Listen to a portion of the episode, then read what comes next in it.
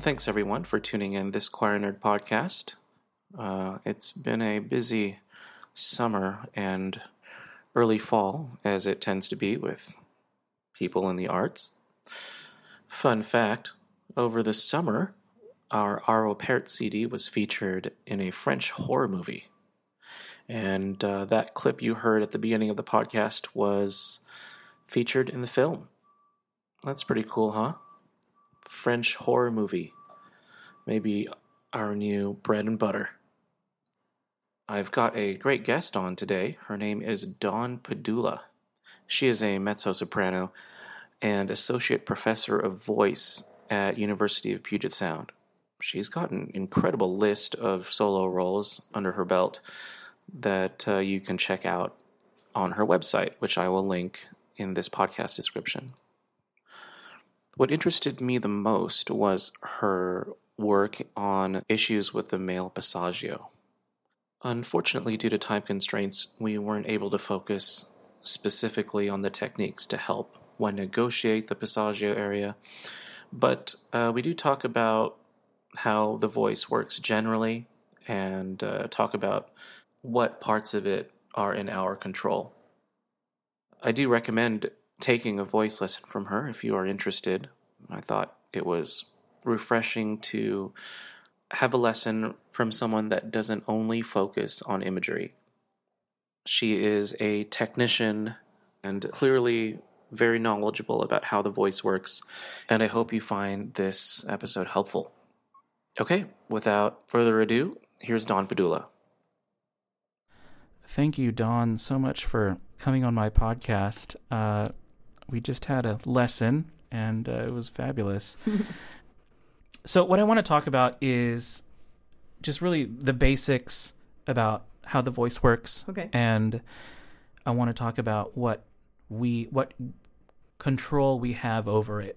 Okay. Um, so maybe maybe you could just give us first, just generally speaking, how how the whole thing how the whole thing works. So every instrument has uh, three things that make it go. So, and, and sorry, and sorry, yeah. just to quickly. Sure. And I'm going to post a photo of uh, the voice box, so you can, if you want to start, if if you want to say uh, use some the larynx terms and stuff, that'll be that's totally fine. Okay. Okay. Um, so yeah, so every instrument has um, what we call an actuator or a motor, and then we have an oscillator, and then we have a resonator. Um, and this goes for every instrument. So, you know, for example, uh, a piano, you know, the the actuator or the motor is the hand hitting the keys, and then the oscillator is when the hammer hits the string to vibrate, and then the resonator is the the body of the instrument, and therefore, you know, the larger um, the more resonant space you have, the more sound you have. So the larger the piano, the bigger the sound. Um, so the voice is no different. Although everything is housed inside of the body, it's not an external um, instrument. As we all know, it's an internal instrument. The um, the actuator of the vocal instrument or the motor is the breath and the breath mechanism, and that fuels um, the air. We actually control the air coming through the trachea, which then uh, the larynx or the voice box sits on top of the trachea. And inside of the, um, and the larynx is actually a very small yet very complex um, set of five cartilages, one bone, and several muscles. Um, and there are external muscles and there are internal muscles. Um, they all work together to to make things function. But basically, um, the vocal folds themselves um, are are open when we are not making any sound, but they are closed and vibrating when we are making a sound. And so, um, if you're familiar with orchestral tuning, A440 means that in order to make an A on uh, an A4 on the piano, you are uh, the sound is vibrating at 440 cycles per second. Well, that means the vocal folds, in order to sing that pitch or any pitch above it, is vibrating at 440 cycles per second, um, etc. So um, the vocal folds vibrate through a combination of muscle activity, um, elasticity, and aerodynamic activity. Actually, um, I could really get into that, but I don't know if we have time. uh, it's called a myoelastic aerodynamic event for vocal fold oscillation. So that happens at the oscillating um, level. And then finally, we have the resonator. And for the voice, the resonator is um, basically the, what we call the vocal tract, or it's all the spaces that live above the larynx, okay. um, even above the vocal folds themselves. So above the vocal folds into um, the top of the like the the the top of the behind the tongue and in uh, between the larynx and the tongue, and then between the the tongue and the top of the mouth and then into the mouth itself. Mm-hmm. So those are all the resonant spaces. And that's, for example, um, if you know what a trumpet looks like and you see how it has a very fixed tube, and that's that tube um, is the free resonator of the trumpet. Um, the voice, because our tongue moves and because our soft palate moves and our jaw moves, the voice tube or, uh, or the resonator changes all the time. Mm-hmm. It's never in a steady uh, position. So mm-hmm. that's what makes it very um, uh, the makes the, the sounds very unique and interesting, but also it makes it um, a challenge for a singer to maintain resonance over a wide variety of pitches and things like that. Great. So yeah. Cool. So uh, um, so the first the first part was the breathing part, mm-hmm. and a lot of teachers um, really focus on that. I would say disproportionately more than the rest in my experience. Okay. Um, do you you know? And it sounds like it's it's sort of one of maybe two or three other several things. Yeah. Um, yeah. How how do you think about the breathing part, and how important is that? Right. So um, so let me back up for a moment. There are there are actually five systems of the voice that we do talk about when we're when we're teaching lessons. We talk about the the breath management or the breathing mechanism, and then phonation, which is you know actually what happens at the vocal fold level um, resonation, uh, sorry, registration, mm-hmm. um, which is uh, it's a combination of what happens in the vocal folds as well as resonance, and then resonation, and then articulation. So all those things work together, obviously, yeah. to make singing happen. Um, but I will say that the breath is, again, it's the motor, so it's mm-hmm. the foundation. Mm-hmm. Um, so if you're in a car and you push the gas and it doesn't work, the car's not going anywhere. so t- that analogy is that basically a lot of a lot of teachers want to make sure I'm sure that the the breath mechanism, which is really the foundation of everything we do, and really is in charge of everything that we do, is in a good place um, perhaps maybe before going on to other things. But different teachers approach this in different ways. You know, some teachers will talk about the breath and breathing and give exercise for it, and then move on to other things, and then remind the student that you must be thinking about the breath while doing these other things. Um, and you know, and then go back to the breath and revisit things if needed, and then go back to the new things, and then go back over here. So you've got a lot of like multitasking and coordinating to do as a singer. And then as a teacher, it's your job to kind of make sure that the student is keeping in mind the various things that they need to be thinking about in order to create, um, to make progress. Um, I liken it to plate spinning, where you spin that first plate, which usually is breath, and that's plate spinning, and then you add the next plate and then oh you got to go back to the breath hold on spin it. And then you go back to the other spin. Okay then you have the third spin and then you have the second spin and the first spin. And so my point is is that there's a lot of like reminding yourself of touching base on certain things. Um, and then when you're performing you have to like have enough experience performing to know where does my brain go when i'm performing? Mm-hmm. how can i draw some of these things uh, make these some of these activities more second nature yeah. through practice or, so that I can do these things successfully in performance. So. Mm-hmm. Oh, I didn't answer your question about how the breath works. Would you like to oh, answer? no. well, I, I, I, was more. Uh, no, I, you did actually. Because okay. I was, I was trying to get a sense of um, how important you think the breath is, and it's it sounds super, like it's super it's important. It's super important. Yeah. Um, how, so what always baffles me about um, the voice is how, uh, at least physically, similar it looks than different. Okay. Um, but we all have such unique voices. Mm-hmm. Um, so what what accounts for um, like someone's actual tone? Like what makes someone sound so different from another person, even though they have physically nearly you know identical features? Right. Um, yeah, that's fascinating. So there's a couple of things that play. Um, everyone's um, first of all, everyone's larynx is probably slightly a little bit different. Everyone's vocal folds themselves are slightly a little bit different. Mm-hmm. But more so than that, everyone's resonant uh, vocal tract is is different and unique, um, and that's what's going to give different sound uh, qualities. Um, the length of the vocal folds will also change sound quality and timbre. Um, but definitely the resonance system is probably going to give the most unique sounds.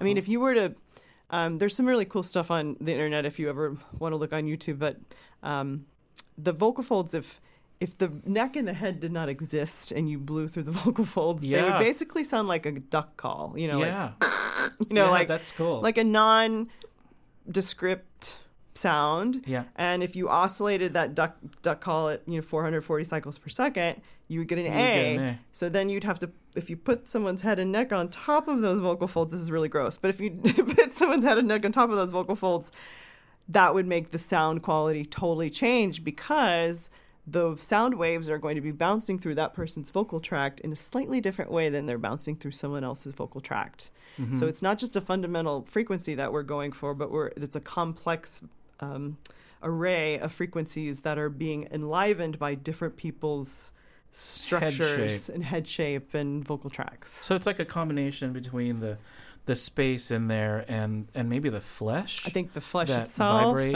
and yeah, I mean, you know, um, you know, if you if if a manufacturer makes makes trumpets like on a on a I don't even know if this happens, but on a um, like a conveyor belt, Mhm. and they're all made exactly the same. Well, those trumpets, their timbre is probably going to be the same because the Yeah. resonance, the resonant bell is the same. yeah, Um, whereas like a Stradivarius, you know, if it's like a handmade violin and perhaps it has different wood or a better quality, this and it's handmade and it's put together a little bit different. Maybe that tone will still be that of a violin, but maybe the tone might be warmer or yeah. richer or something. So it's similar to to how the voice is. That's what because everyone looks so different. You know, basically there's internal structures are different. Interesting. Mhm. I imagine someday in the future, people with that want different voices will be able to like alter Oh, things in their goodness. head. I don't know about that. I think they have to do a lot of altering to do that. Just drill a hole here. let's here. not do that. what about what about range? What affects the range that we have? Um, so the laryngeal sh- size uh, and the length themselves of the vocal folds. Um, also, the um, so the tenor and baritone instrument is a inherently um, is a biologically male instrument, and the shape of the the thyroid cartilage is at a different angle in the front than it is of a, a, te- a mezzo or a soprano. Um, when a when a male goes through puberty, the voice drops, right? Yeah. It changes. Well, the, that means basically the thyroid cartilage, the shape of the larynx is changing. It's getting bigger, and the larynx is um, the the thyroid cartilage in the front is pointing more. So what that does is it shortens the length of the the vocal folds. Mhm. Um, and, and it's also an inherently larger larynx, so that affects range. So that's Yeah. why the um, the male voice sings an octave lower than the female voice. Um, there's more flexibility in the female voice as far as range is concerned because the thyroid cartilage is at a different angle, allowing it to stretch forward a little bit further. Mhm. Um, also, the vocal folds are are shorter. Um, They're shorter for they're- basses. they're they're uh sorry they're actually shorter f- well the larynx itself is just shorter for for women in Oh, oh, general okay. so uh, smaller Yeah. for women um so it's not necessarily about vocal fold length but it's more about vocal fold flexibility Mhm. and that has to do with the structure of the larynx and that has to do with the um the tilt of the the or the the the notch of the thyroid cartilage and how um, angular it is or how obtuse it is basically Interesting. yeah Can you? Um, I've heard of voice therapy and Mhm. people taking hormones to deepen their voice. Mhm. Um, what do you think about that? As let's say um, a singer wants a lower voice Mhm. and they want to take drugs to get it, or hormones or something. Is that um, a safe way to do it? Does it really work? Well, um, I don't have as, a ton of experience in this area. There actually are um, lots of speech speech patho- language pathologists who are now specializing in Uh-huh, this. uh-huh. Um, and I I worked uh, with just a few singers who have gone through um, hormone replacement. Generally speaking, and this is very general, um, if a biological male takes hormones to become more feminine, usually if that person has already gone through puberty, Mhm. the change on the voice is not very significant because really the changes have already happened. Yeah. Um, conversely, if a biological um, female um, takes hormones to then become more masculine, actually the larynx does go through quite a bit of change. Yes, I think I've noticed that too. hmm Um, so basically, uh, the hormones can um, cause that person to go through what would be a typical puberty um, Mhm. of of a you know of a biological male Mhm. through puberty. Interesting. hmm What have you heard of men wanting to take hormones to make their voices lower, like from a tenor to a bass? You know, I have not I've not heard of that. I've not heard of that. I'm willing to be your test subject. Just. I've not heard of that. I don't, I, and I really would have zero idea as to the effect or whether that would work or not. Yeah. Um, general, generally speaking, once you've gone through, you know, if you're biologically a male and you've gone through that puberty, my idea, my, my thought would be that you, that like the changes have happened. So that's your voice on the other end of that is what your voice is going to be on the other end of that. Mhm. Um, and you're either a tenor or a bass or a baritone or a mix of one of those things. Um, but I don't know. I would, I, and I don't. I'm not a proponent of that necessarily. I, Yeah. I am definitely more of biologically your voice is this, and so you know train what what you have. Yeah. Um, but um, I don't know. Yeah. Okay. I'm, I'm I mean, I, I don't know. I would say for sure, um, do that in consult with a medical professional yes. not not on your own. Yes. but I would be willing to, you know, work with whatever whatever uh, result of that was. Mhm. Yeah. Mhm. Uh, one of the things that interested me about um, reading your your biography was uh, that you specialize in the male passaggio, Right. and I guess one thing um, that interested me is why why not the female passaggio, and um, and maybe just talk a little bit about what you've found out about it. Sure. Um, so when I was doing my doctoral dissertation um, or coming up with a topic, I was studying with a tenor and um, a really well uh, respected and uh, long career tenor um, who got into the field of vocal pedagogy um, and voice science and was very interested in. Um, basically, he said to me, he said, if if you want to be marketable, especially in the collegiate atmosphere, as far as being a female voice teacher, um, there's a lot of colleges that only have one full time voice teacher on faculty, um, and you want to be proficient in training all types of voices.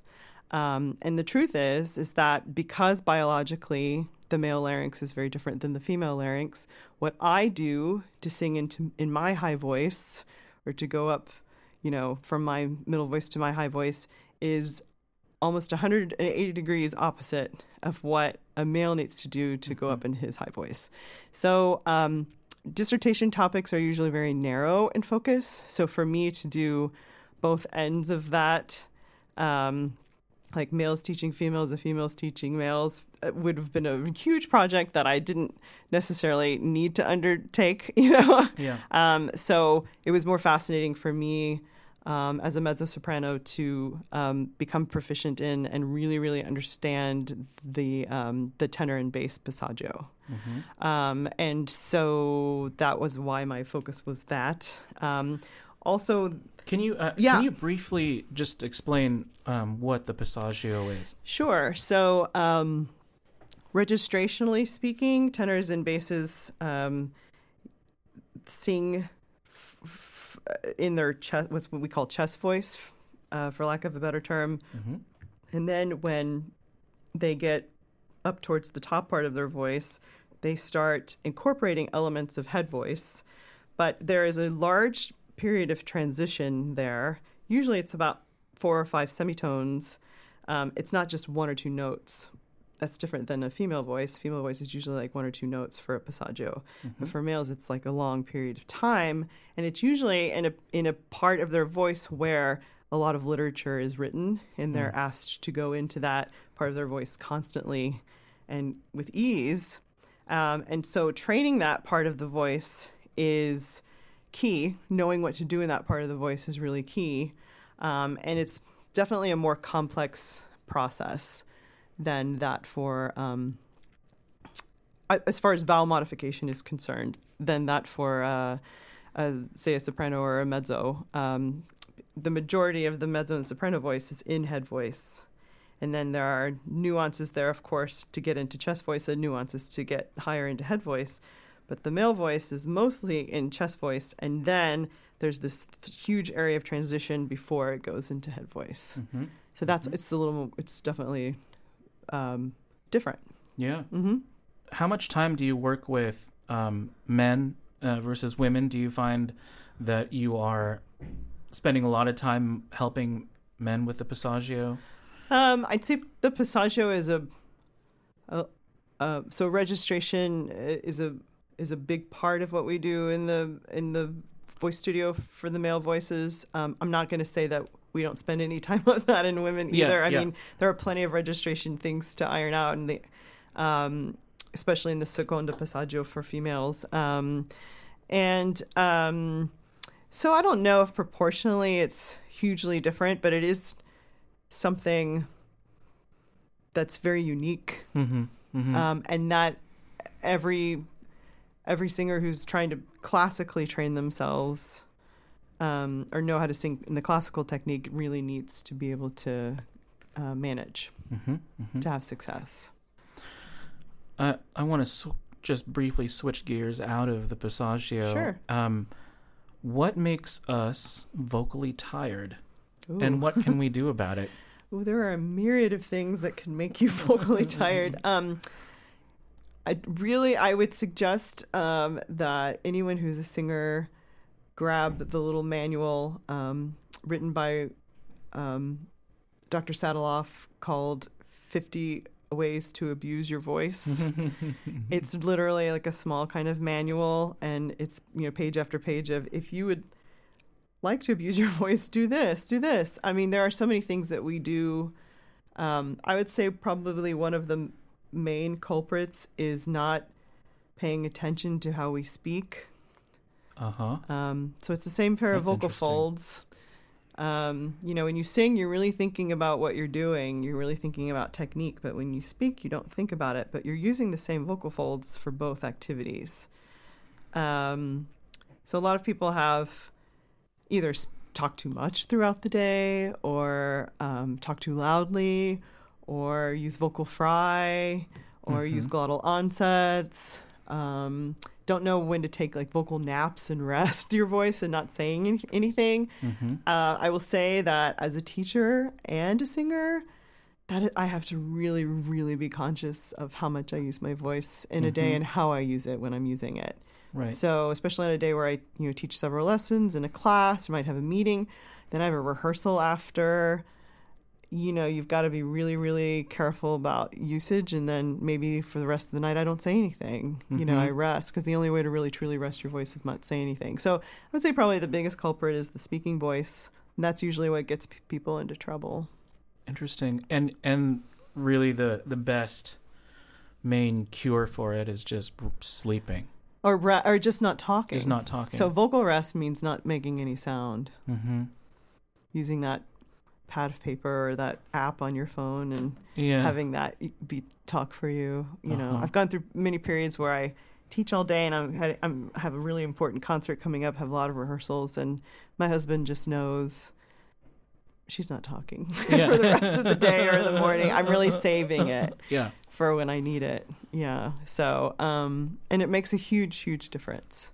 Yeah. huge difference. Uh, so that, I would say that would be the number one culprit. There's lots of other things like diet and lack of water and lack of sleep, and Mm-hmm. you have to basically treat yourself very athletically Yeah. Yeah. in order to have success as a singer. What's the biggest thing you think problem maybe that singers face that you work with? Do you do you does that question even register as a as one? yeah, you know, everyone is everyone's journey in the voice studio is so individual. So Mhm. I, it's hard to kind of say, oh, you know, the number one problem is this. And that's Yeah. what actually makes it very interesting to teach a, a studio of, especially I, I teach mostly undergraduate students, and it's really, really that's really in their majorly developmental years. So it's really great to kind of take them through that journey. But I would say, you know, at the beginning, everyone's kind of working on similar things, mm-hmm. foundational things. Yeah. But then as the voice gets, the people get more proficient or have a better practice regime than someone else, or, um, you know, or maybe you're just quicker at coordination or whatever, or still have challenges of coordination, then everything really starts to change. yeah. So then you're really on. You have to, you know, be like, okay, I'm meeting you here today, and I'm going to meet you over here today. So I think it's just very um, individualized. mm-hmm. Mm-hmm. What? How good? Let me try to frame this question uh, well. Um, there are. Um, I meet a lot of singers who take voice lessons, Mhm. and and and they all seem to have sort of varying expectations of what you know they can what they'll what they can get uh, by taking voice lessons Okay. and um you know some people have really huge expectations like i'm going to take voice lessons and then i'm going to be this huge opera star and i'm going to sound like pavarotti so Right. that's that's obviously an extreme example Right, right, right. um but what do you think um realistically people can expect out of um long you know out of taking regular voice lessons Well, I always say it's a two way street. so the teacher is there to um to to again like meet you where you are and to set goals and to keep moving you towards particular goals. Um but practice makes permanent, you know. So if a Mhm. student is not in the habit of really really practicing the things that they learned in the lesson or that they're supposed to be working on in the lesson, then you can kind of go around in circles for a little while. Mhm. Um, where that one thing, and it's not, and again, voice is very not linear. Voice is very curved. You Mhm. know, I mean, you can go way over here to fix something, and then you need to go back again and do something else, and then go back over here. So, um, but a lot, and sometimes it has to just do with you know the the voice itself. Like, not everyone's going to wind up like Pavarotti. you know, Yeah, I mean, it's yeah. just like there are limitations to to everyone has l- certain limitations um and i think it just depends on it depends on um the compliance of the the student themselves with the Mhm. things that the teacher is saying and also um at the same time the teacher uh, hopefully continues to um kind of like up up the ante and like Mhm. no, let's continue to build this way. Yeah. But it's wow that it's such an individual again you know it's there's nothing more individual than voice study. Yeah. Um so and you sometimes you've got students with all of the like gusto and, and work ethic in the world and um and you know maybe their voice is just going to be at a certain place. Hmm and that's perfectly amazing and wonderful. Yeah. Um it just you know like kind of finding as a singer you have to find what am i what re- what do i do really well? Hmm um and how do i work towards being the best at that thing?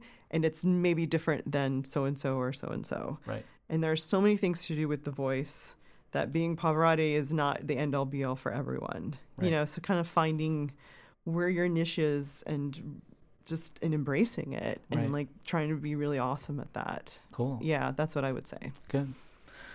Um, well, I think that's really all I've got, and I just want to quickly look at Facebook here to see if anyone Sure. bothered to post any photos uh, or questions. Uh, looks like not. Oh wait, just a bunch of hello, Dawns, Laura, My old students. all your old students. Shout out uh, from Laura Larson, Caitlin Emerson, Ruth Schaubel, and Yeah. Karen know Karen? I don't I don't directly know her. Okay. But, um, She loves you. but so. she yeah she may have seen me in a, a couple of things. Um, well, before we sign off, uh, where can people learn about what you've uh, about your Passaggio work and about um, maybe your methods and and other than taking a voice lesson, which I highly recommend you all Sure. do. So my the the I will will put a caveat in here that you know nothing that I have said or write about is not it's not is unique to me. Right. All, you know there are Right. amazing books written about all of these things and amazing pedagogues um, who've preceded me, and all of this information is out there in the world. Okay. Um, so uh, my particular dissertation, which is very um, academic, Mm-hmm. is uh, I think you can get it through interlibrary loan, Mm-hmm. or um, I think it's uh, in the ProQuest. Uh, actually, the Library of Congress I think has like a, digital copy that you can get through interlibrary loan. But Okay. it's uh, I'm the it's the only thing I ever wrote Uh-huh, that's uh-huh. published out there. So Okay, my- you can get it by I'll- my I'll- last I'll- name. but it's but link. again, I you know everything in there is basically like a review of the literature that was written on training the male voice, and you know, and then how m- males actually describe their process, and then. Um, looking at how f- female teachers were dealing with that issue in the studio, and you Mhm. could see where there was there were some disconnects there between um, what female teachers were doing in the studio and what was written about it and what the males were doing. And so Mhm. basically, the idea was to collect all the information and try to um, to aid Yeah. teachers who are struggling in, in finding that information. Yeah, that's great. I mean, Mhm. and, and one thing that that has been really uh, refreshing to witness is um, a more sort of anatomical approach to Right. um, voice Right. te- uh, teaching, and instead of imagery, you know. Yeah. Um, um, so, I think that was uh, for those of you that didn't get to hear our lesson, uh, super helpful. So, um, Yeah, and focusing on the anatomy and physiology is kind of makes it it's less um, magical. magical. It's Yeah. more like, well, well, the reason you're hearing that and the reason you're feeling that is because X, Y, and Z is happening. Yeah. So, but imagery uh, that does have its place for for certain, Okay, as, yeah. as well as as long as usually the student and the teacher understand where that's coming from, and Mhm. so here's what's happening physically. But you, but if you think of this, maybe that's useful in practice. Right. You know. Right. So Great. Yeah. Well, thanks so much, Dawn. You've been most generous with your time, and course. uh, hope we'll It was my see each other pleasure. again soon. right. Yeah. Thank you. Okay, thanks.